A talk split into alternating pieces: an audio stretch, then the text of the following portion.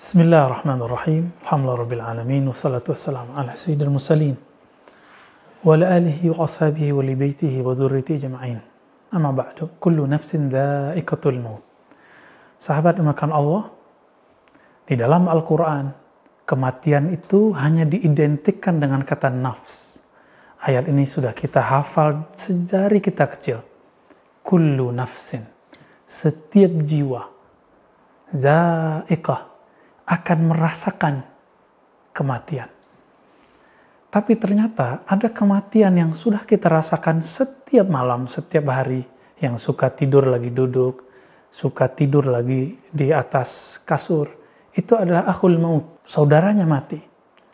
Kita bertanya kepada dokter ahli neurologi, apa kata dokter? Ketika orang tidur nyenyak, maka gelombang otaknya yang terendah adalah 0,5. Artinya jika kurang dari itu nol, otaknya mati. Maka benarlah sabda Rasulullah SAW, An-naumu akhul maut. Kematian itu, tidur itu adalah saudara kematian. Setengah lagi, setengah hez lagi, dia mati. Tapi kita diambil lagi oleh Allah. Inilah yang dikatakan dalam surat Az-Zumar, Allah lah yang mewafatkan jiwa-jiwa. Yang digenggam oleh Allah kembali, berarti dia hidup kembali. Jika dilepas tidak digenggam, berarti jiwanya masuk ke alam barzakh. Apa arti barzakh? Alam trans antara alam nyata ini dengan alam akhirat. Sebenarnya orang-orang seperti kita sudah masuk ke alam barzakh, tapi belum masuk ke dalam alam yang yang dikuasai oleh otoritas mungkar dan nakir. Jika iya, ini disebut dengan kematian. Sahabat yang melekat Allah, ketika tubuh hancur, apa yang Allah hisap, apa yang Allah tanya, lalu malaikat mungkar nakir bertanya kepada siapa? Tentu bertanya kepada nafs, jiwa. Tidak bertanya kepada jasad ini. Karena jasad sudah mati.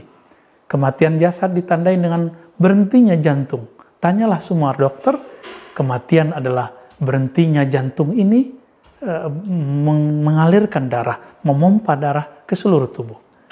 Tetapi di dalam Al-Quran kematian itu adalah berpisahnya ruh dengan badan.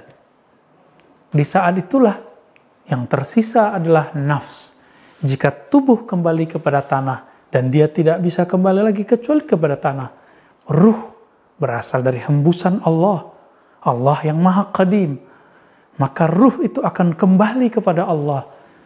Lalu ruh itu membackup sang jiwa Nah, jiwa inilah yang merasakan tersiksa jika tidak dapat menjawab, merasakan kenyamanan jika dapat menjawab. Jadi siapa yang merasakan? Itulah an-nafs, jiwa, sukma.